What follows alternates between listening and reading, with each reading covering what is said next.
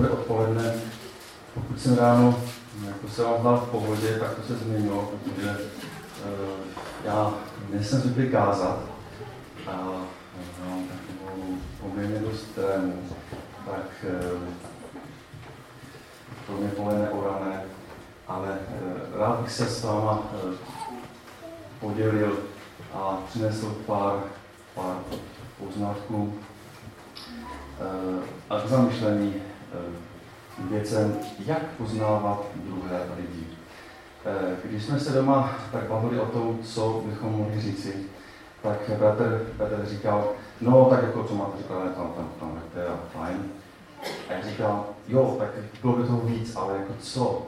A tak jsme přemýšleli a potom máme takové studijní pásmo u nás ve sboru a tak jsme, byl jsem v tom sboru a nebyla jsem žena, tak se potom doma i to jako převyprávěl ten příběh a tato lekci, no a říká, a to je to, co by tam mělo zaznít, myslíš?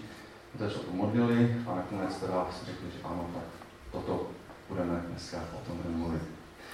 E, čerpám z knihy od pana Paula Davida Tripa, nástroj boží rukou, je to o tom, jak být užitečný pro pána, jak být služebníky Kristovými, tedy užitečný nástroj. E, taková pro nás pozbudivá věta, že to není nějak úžasný, obrovský evangelista jenom, ale je to každý z nás, bratr, sestra.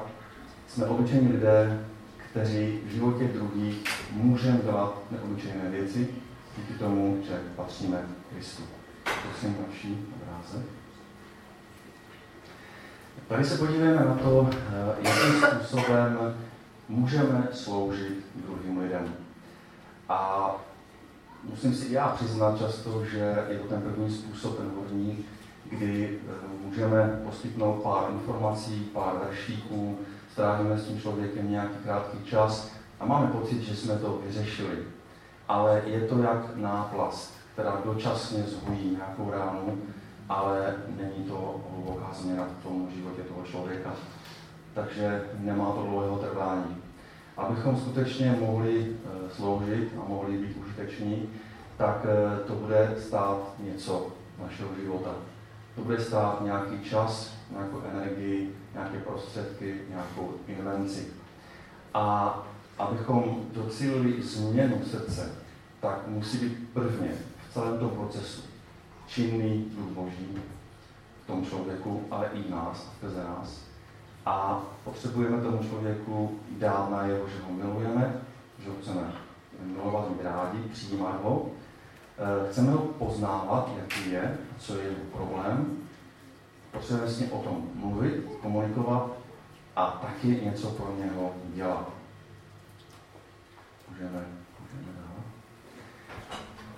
bez ochoty dávat se k dispozici, nebo dávat k dispozici to, co nám patří, tak eh, bez této ochoty nemůžeme být součástí Kristova životodárného díla. Takže první věc, která je, jestli chceme sloužit, tak eh, rozhodněme se prvně k tomu, že prostě budeme investovat čas, energii a tak dále. Pokud to nechceme dělat, tak chceme pouze jenom tak jako, jako tukat na některé problémy, tak nebudeme efektivní. Eh, Oswald Chambers píše, že žijte tak, abyste se eh, stávali jako chlebem pro druhé, které, z který se láme, a vínem, které se vylévá pro druhé lidi, aby oni z vás mohli čerpat. A taky dodává, myslím, to byl on taky, který píše, že Ježíš Kristus se tři roky lámal a vyléval pro 12 mužů, kterým sloužil. Tak, ale po třech letech byli oni schopni jít jeho cestou a sloužit druhým. A to naše snaha, abychom v lidech zažehli eh, oheň změny nejenom pro jejich životy, ale také, aby oni měli tu touhu dále investovat do dalších lidí. Prosím tady. Máme sklon eh, pěstovat trvalé povrchní vztahy, které nikdy nedosáhnou skutečné důvěrnosti cituji pana Tripa. Je to o tom, že my se rádi bavíme a komunikujeme tak jako mm, dobře, to není špatné, ale bavíme se o věcech, které nás spojují, nějakým způsobem se nám dotýkají, eh, co, čím žijeme, vlastně zájmy, rodinami, tím, co prožíváme. Ale nevždy se dostáváme do hloubky. Nevždy do té hloubky pronikáme. Když se v Americe říká you, pozdrav, tak trošku ironické je to, že ten samotný pozdrav v sobě znamená, jak se máš, ale nikdo se jako nechce vědět moc o tom, jak se máte. Je to pouze pozdrav. Takový, ne, že bych to nějakým způsobem stahoval na, na anglofilní státy, ale je to o tom, že jakoby, e, v tom je taková trošku jakoby, taky paradox toho, že ptáme se na to, jak se kdo má, ale vlastně nechceme slyšet. A to je něco, co se nám možná vkrádá pod kůži, že to bychom tak rádi, jakože, jako si pohovořili, ale jako mít klídek. Ale chceme-li být učiní, tak eh, na tom, tom nebudeme, eh, nevystačíme si. Prosím další. Proč to je tak obtížné?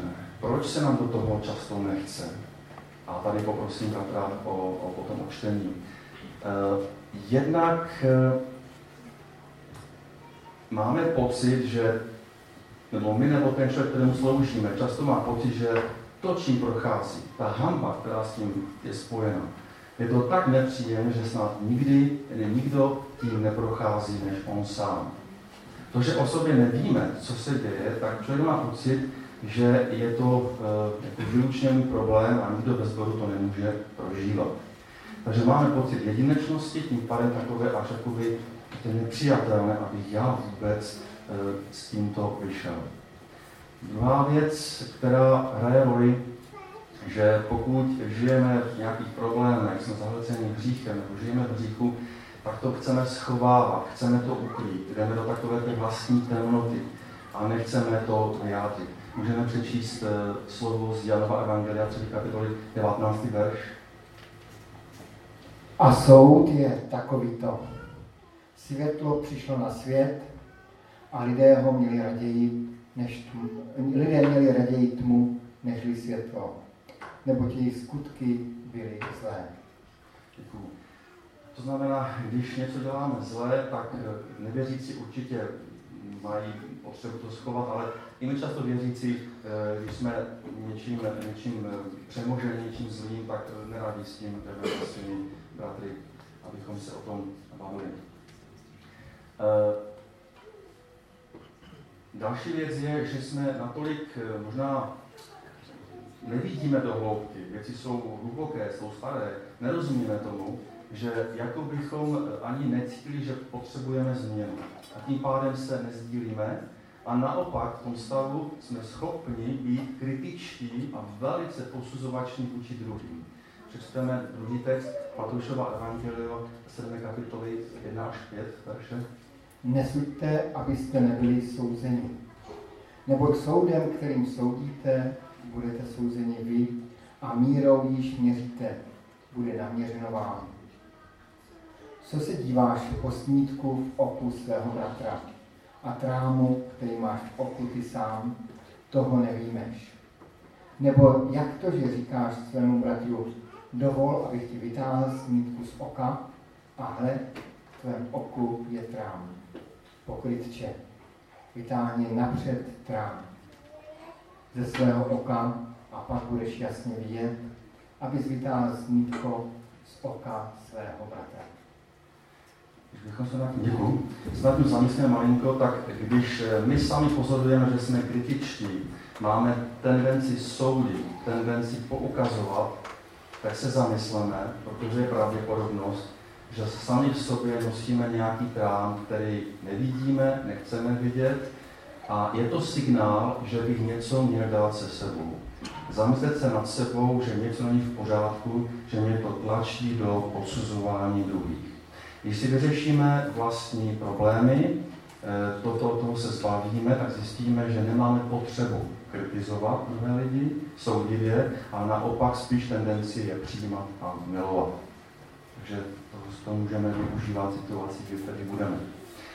Další věc, někdo je tak zraněný a má zkušenosti se zraněním, že komukoliv se otevřel z blízkých lidí, tak byl zraněný a tomu zůstává a ta, ten strach a neochota někomu říci o sobě, co je bolavé a co může být jako velice se stydí ten člověk, tak to neudělá, protože se obává dalšího zranění. Takže má velký ostych. A někdy se stává tak, že možná by někdo i chtěl, ale společenství nebo okolí je tak hostejné, že není pomoci. A to může být náš problém a to může být problém někoho, komu sloužíme. A můžeme narazit na odpor, protože člověk se nechce přiznat svůj problém, nebo nechce o něm hovořit, nebo se stydí o tom mluvit a musíme trošku mít trpělivost s takovým člověkem. Nemůžeme dobře sloužit někomu, koho ne, nemůžete e, dobře sloužit někomu, koho neznáte. Potřebujeme mít e, dostatek informací o tom, co se u toho člověka děje, abychom mu pomohli. A my někdy můžeme ze zvyku si z pár informací utvořit svou domněnku, asi jak to funguje, a mít dojem, že máme všechny informace potřebné v naší službě. A to může být problematické.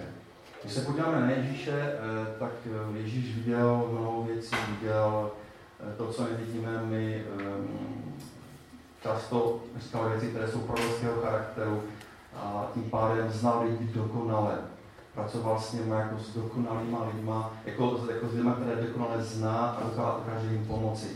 Přichází k němu bohatý mládenec, prvého vidí Ježíš prostě a vidí, co jeho problém, říká mu v lásce to, co, co jako prodej všechno, co máš a potom za mnou. Přichází ten člověk prostě smutný, znal ho, viděl ho. My nevždy máme takový vhled a často ho nemáme. Proto se potřebujeme dostat informací o tom člověku, abychom mu mohli pomoci.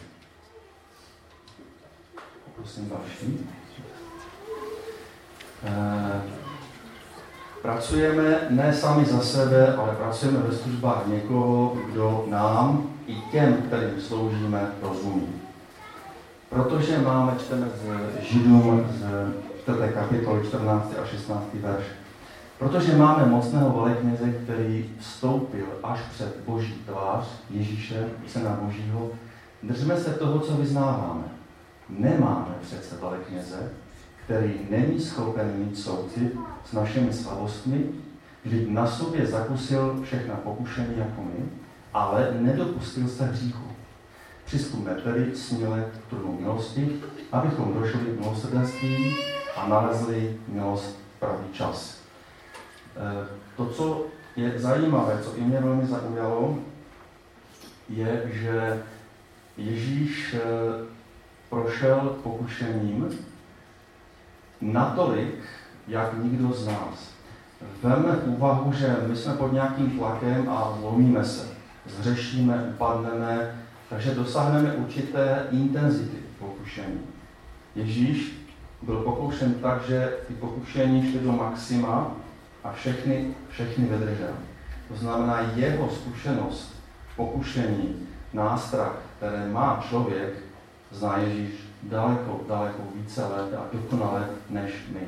My známe jen nějakou intenzitu a známe svoje pády. Ježíš teda má s náma soucit, sám to prožil, rozumí nám. Ale nedopustil se hříchu a v tom je obrovská naděje, že se obracíme k někomu, kdo má moc, sílu, kompetence pomoci. Můžeme dál. Říká Louis Elvis Cole, že domněnka je nejnižší úroveň poznání.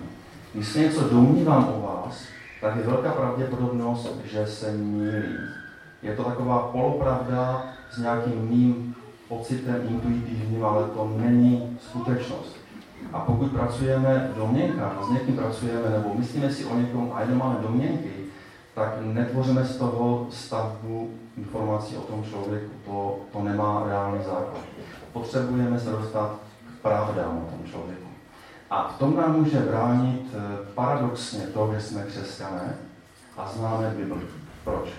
Protože Bible nám eh, v mnohem ukazuje, eh, kdo je Bůh, kdo je člověk, proč tu je člověk, jak je stvořen, k čemu je stvořen, co potřebuje, kam směřuje, co ho zachrání. A to je hodně informací. Už to víme, aniž tím člověkem poprvé promluvíme. Nám to písmo zjevuje. A někdy máme pocit, že když to víme, tak nám to bude stačit, abychom mu mohli pomoci. Přestože známe tento obecný rámec eh, pravdy a potřeb člověka, tak neznáme jeho individuální příběh, to, čím prochází, to, jak on vnímá víru, to, jak on vnímá Boha, to, jakým způsobem funguje ve stazích, jak, jak vypadá jeho komunikace, jak vypadá jeho, jeho duchovní život. Na to se musíme doptat. To je první nástrava, protože budeme spolehat, že máme dost informací o něm z písma. Druhý problém je, že můžeme mít podobné zkušenosti, jako má on. Například zažil rozvod. My jsme ho taky třeba zažili jako, jakože u rodičů. Takže my taky máme tu zkušenost a máme tendenci to porovnat. Aha, tak vím, co si to prožíváš. Ale rozvod v jeho rodině a rozvod v mé rodině nemusí být zdaleka totéž. Když někdo řekne, e, doma se hádáme, a my taky máme třeba hádky, nemůžeme se domnívat, že to je totéž. Je třeba se ptát, a jak u vás hádka vypadá, jak to probíhá. A zjistíme třeba, že je to úplně něco jiného než u nás. My se hádáme způsobem tím, že se jdeme ke stolu a bavíme se, jako diskutujeme o problému. A někde může být obrovská hádka, lítají talíře prostě a e, lítají špatná slova. To není to samé. A to se musíme doptat. A dávat si pozor, abychom se na to nespolehali, že vlastně už vím, o čem, o čem je řeč.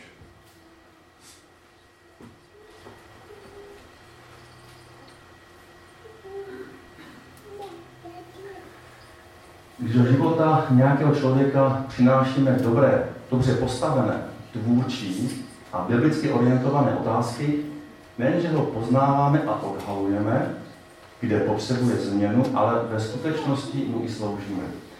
To znamená, když se budeme jednak ptát toho člověka na to, čím prochází, ale zároveň e, se budeme ptát s tím biblickým pohledem, tak už ho nabádáme k přemýšlení. Můžeme ho vést k tomu, že bude uvažovat o těch svých problémech v kontextu toho, v tom, rá, v tom rámci biblickém.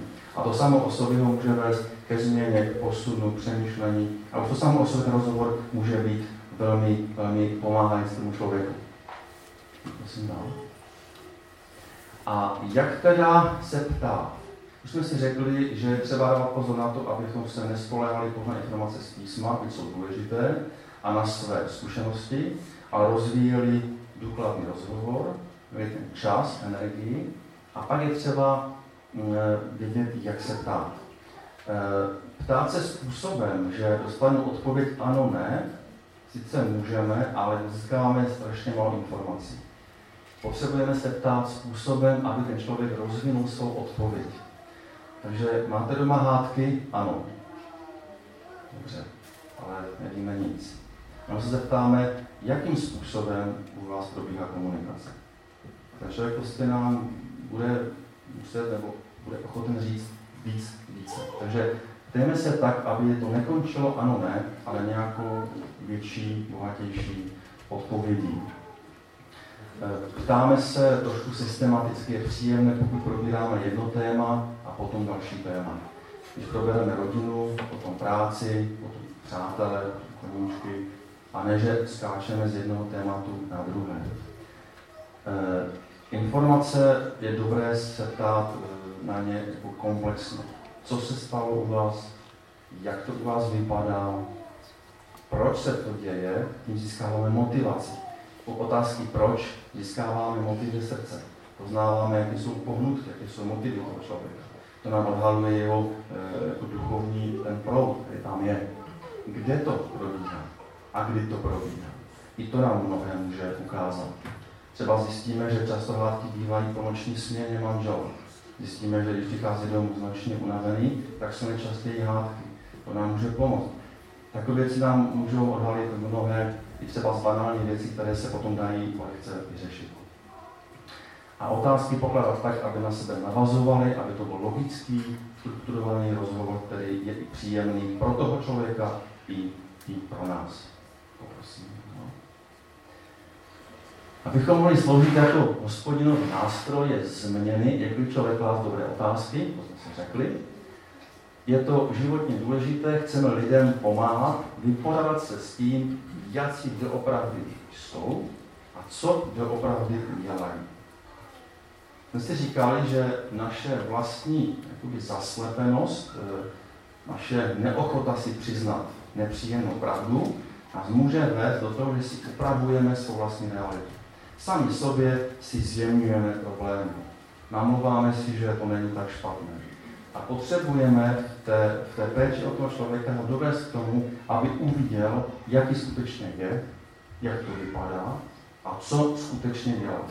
Aby se mu otevřela pravda skrze, skrze dotaz, skrze boží přítomnost, jaké to vlastně je aby si uvědomil, že s tím potřebuje něco dělat. Nejde o to někoho pouze uchlácholit a říct si, jako to bude dobré, ale skutečně ho vést ke změně. Něčemu, co znamená určitý zlom a posun. To, to chceme. Jako hříšníci máme sklon se schovávat, přepisovat svou vlastní historii ve svůj prospěch, dopouštíme se sebeklamu, lží a tak potřebujeme tu pravdu uvidět.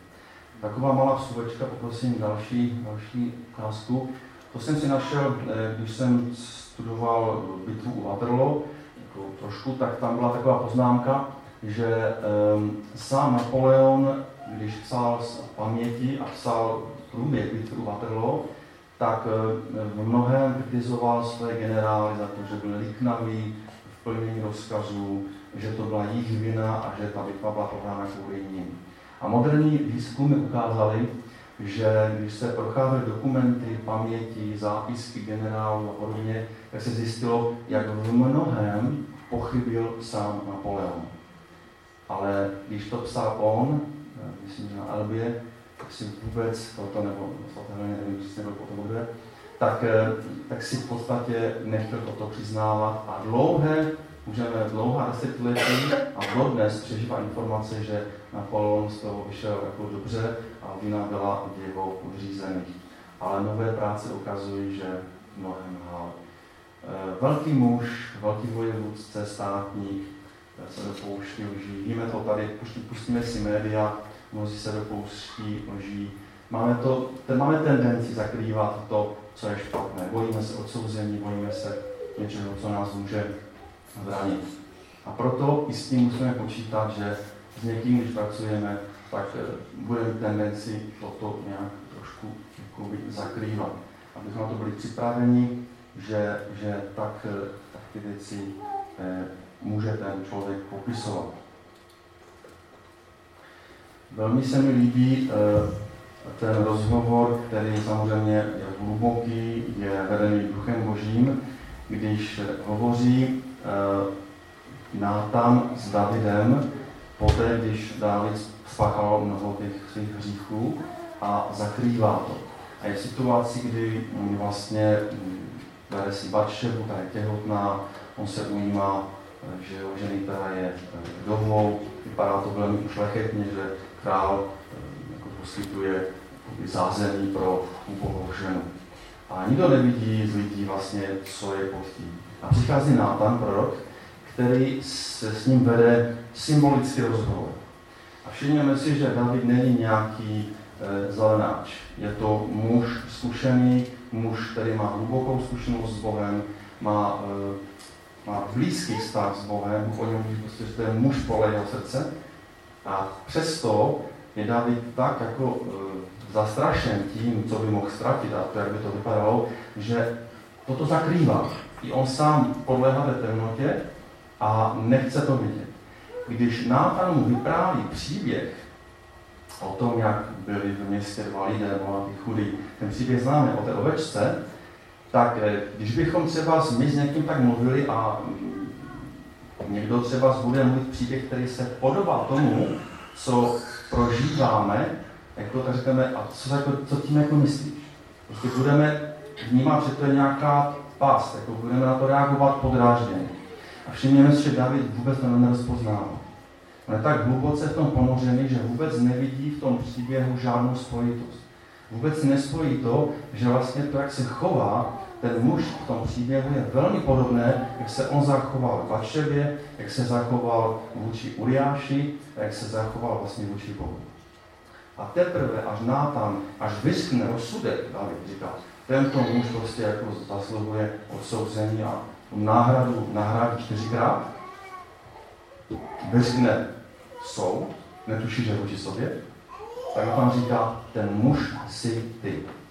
A teprve tehdy se rozláme ten bludný, ten, ten, ten temný mrak kolem Davida, on uvidí tu pravdu, uvidí to, jaký je, uvidí to, co dělá. A díky tomu, že je to muž zralý, tak už jako nedělá uhyby, eh, ale činí pokání, přiznává svůj hřích a, a chce nápravu. Může se stát, že my lidi můžeme dovést tomuto bodu odhalení a oni nebudou ochotní jít do pokání. Nebudou ochotní e, si to přiznat. Nebudou ochotní e, uznat si tu vinu. A potřebujeme čekat u těch lidí.